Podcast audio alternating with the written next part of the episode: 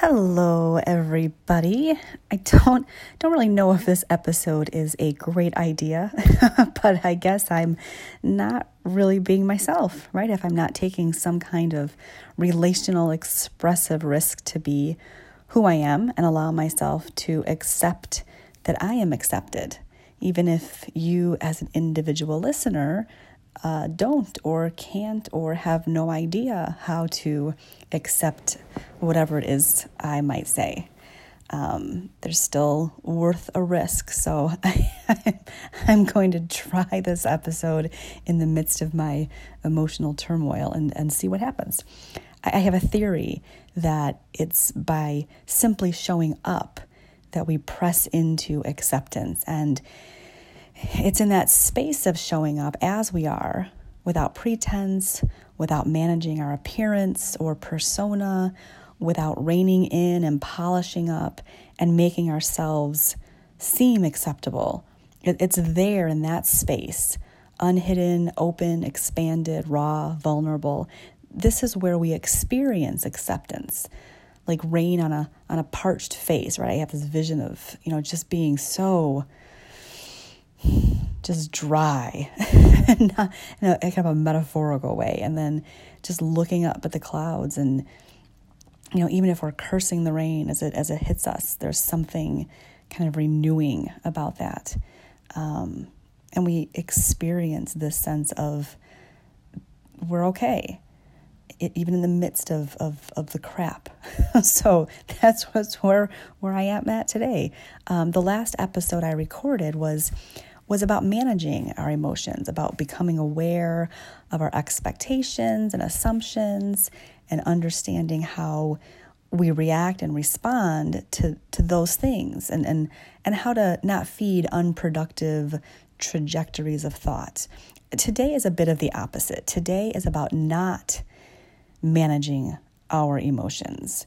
How, how do we just sit in them? How, how do we let them just simply be what they are, even even when they're irrational and limited and and limiting and and and they're all out of whack, right? In scope and perspective. My my whole life I have minimized how I see the things that have happened to me in an effort to minimize my, to minimize my emotional response. And in a way, that's my way of managing my emotions. And it's taken me a lifetime to stop managing things that way and and to see that in, in doing that I'm, I'm really dishonoring myself i'm limiting my capacity to name and accept reality which which limits me from from seeing myself clearly and seeing other people clearly it, it limits me from an ability to rejoice with those who rejoice and and mourn with those who mourn it, it, and really it's only been in the desire that I've had to, to truly be with others, that I've learned the value of truly being with myself. I, I, I would never suggest to someone who is celebrating a moment in their life that, that they ought not to be so excited, right? Yeah, just wait. Things are going to take a turn. I would never do that. It wouldn't even occur to me to do that. I also would never suggest to someone who is grieving that, well, you know, you should really be relieved that things aren't worse, right? It could it could be a lot, you know, a lot worse than this. I, it just, yeah, I would never do that. And yet, these are the ways that I have talked to myself. I was I was thinking the other day that if I were ever to write a memoir of my life, the title would be "It Could Have Been Worse." and it's a it's really not a funny phrase I, it's a phrase that's actually packed with a great deal of meaning for me um, you know there are times when we can use this self-talk phrase um, and it's very powerful and profound because there is truth to it and it can be healing. But when we use it out of its proper time and space it's actually debilitating. It distorts reality in its effort to claim and, and label what, what, what reality is. Because there's there's always two kinds of reality right? There's what is objectively true right? You sliced off your finger and boy isn't it great that you didn't lose your whole hand That's that might be objectively true, right? But then there's also what is subjectively true. That there's a reality that is, um, you know, you've sliced off your finger, and, and you're going to have to learn new ways of doing a million different things, and, and even a new way of of seeing and and being who you know yourself to be. I've always done the minimizing, always. And each time it becomes less and less um, helpful. I think um, it, it has it's lost its its power, and um, and now I find myself in this space in life, uh, realizing that I, that that there, yeah, it, it has to be different. You know, when when I was approached sexually by an adult when I was 11 years old, the narrative that I leaned into was something along the lines of at least this person didn't force sex on me, right? Since there was no sexual penetration.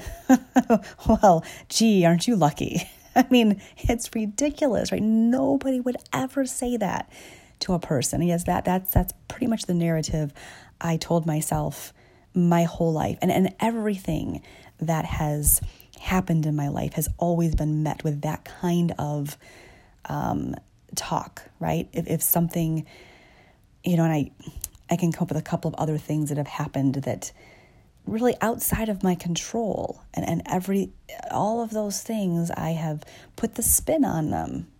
you know, it, it could have been people have it so much worse. It could have been it could have been so much worse. It wasn't as you know, it, it's not as bad as it could have been.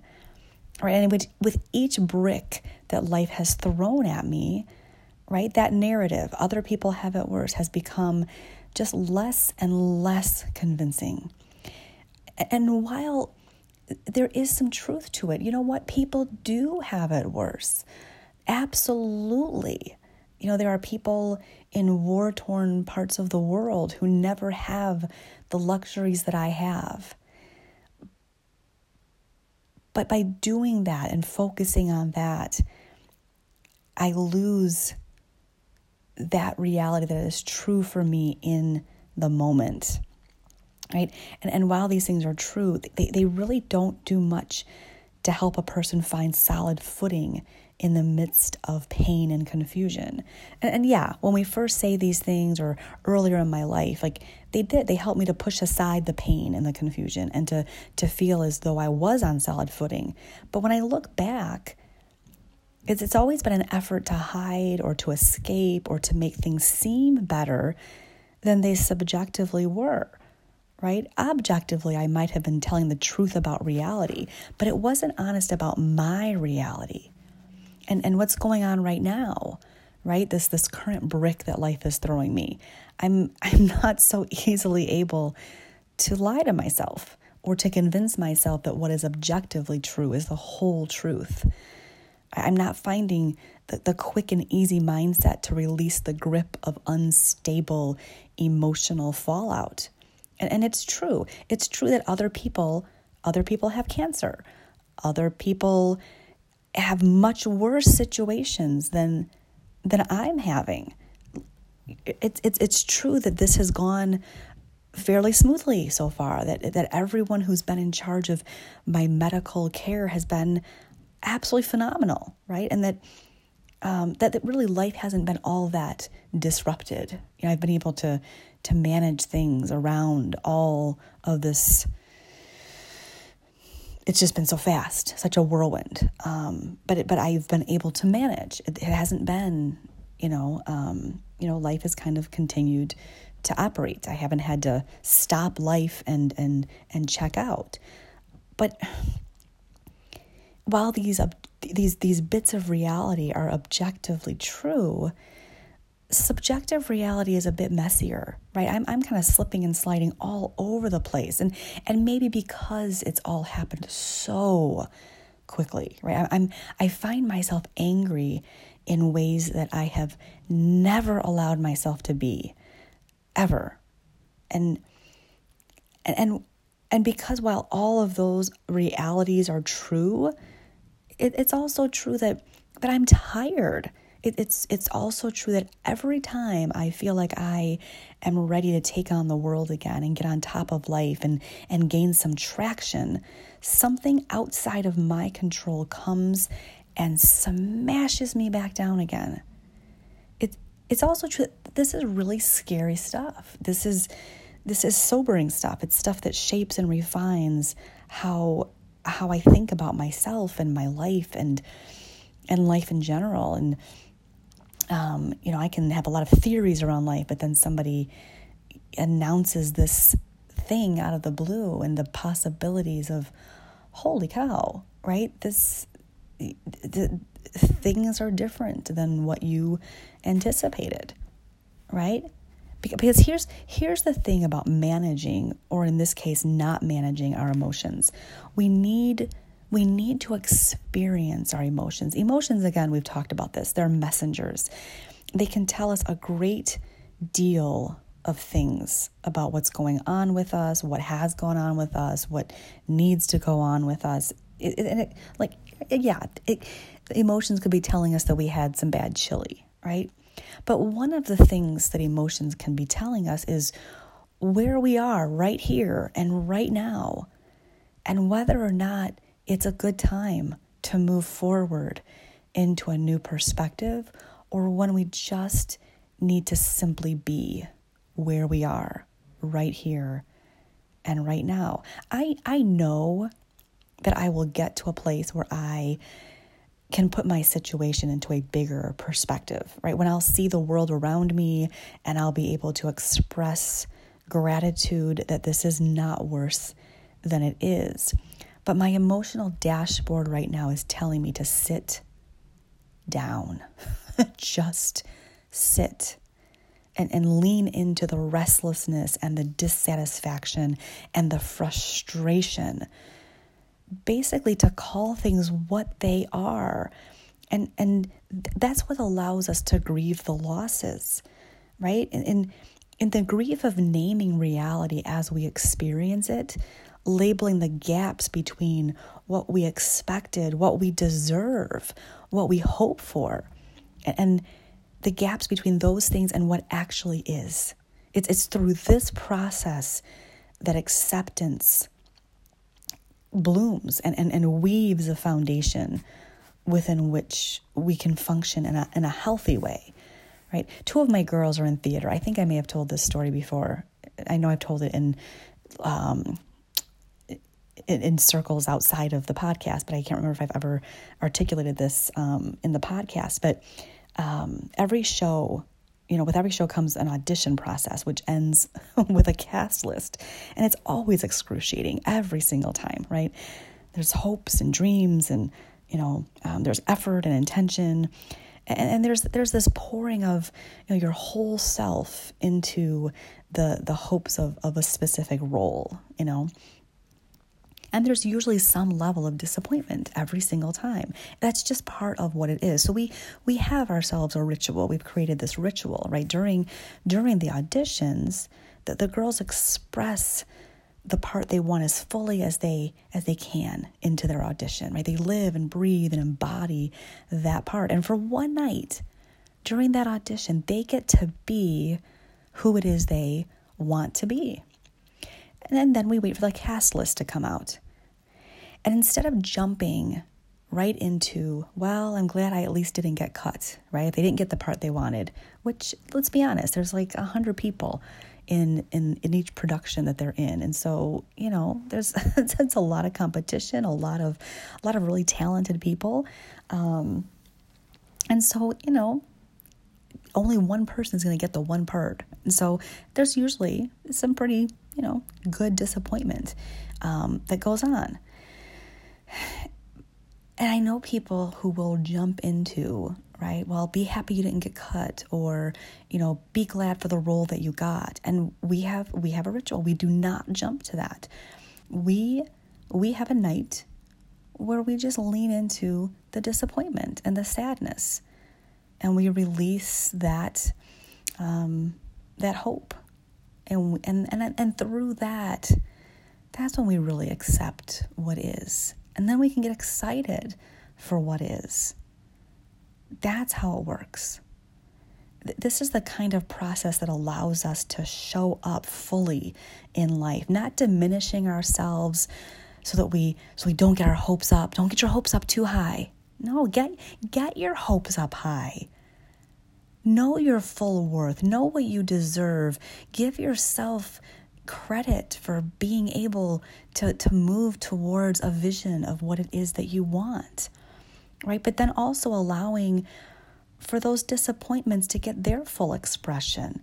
If we can't mourn with ourselves, if we can't celebrate with ourselves, how do we expect ourselves to really be fully with someone else in their experiences? We, we can't.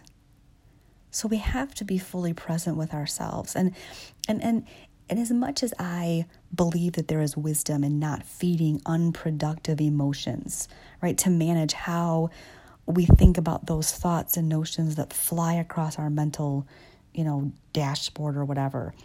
I also believe there is wisdom in not rushing to label our emotions with thoughts and notions and perspectives that we might not yet be ready for.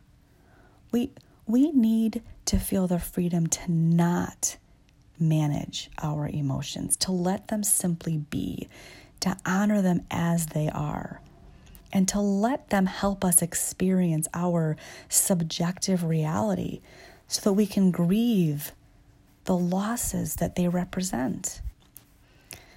So that's what I wanted to share today, right? So until until we chat again, I'm not entirely sure how I'll be feeling, right? A, a little bit of this and a little bit of that.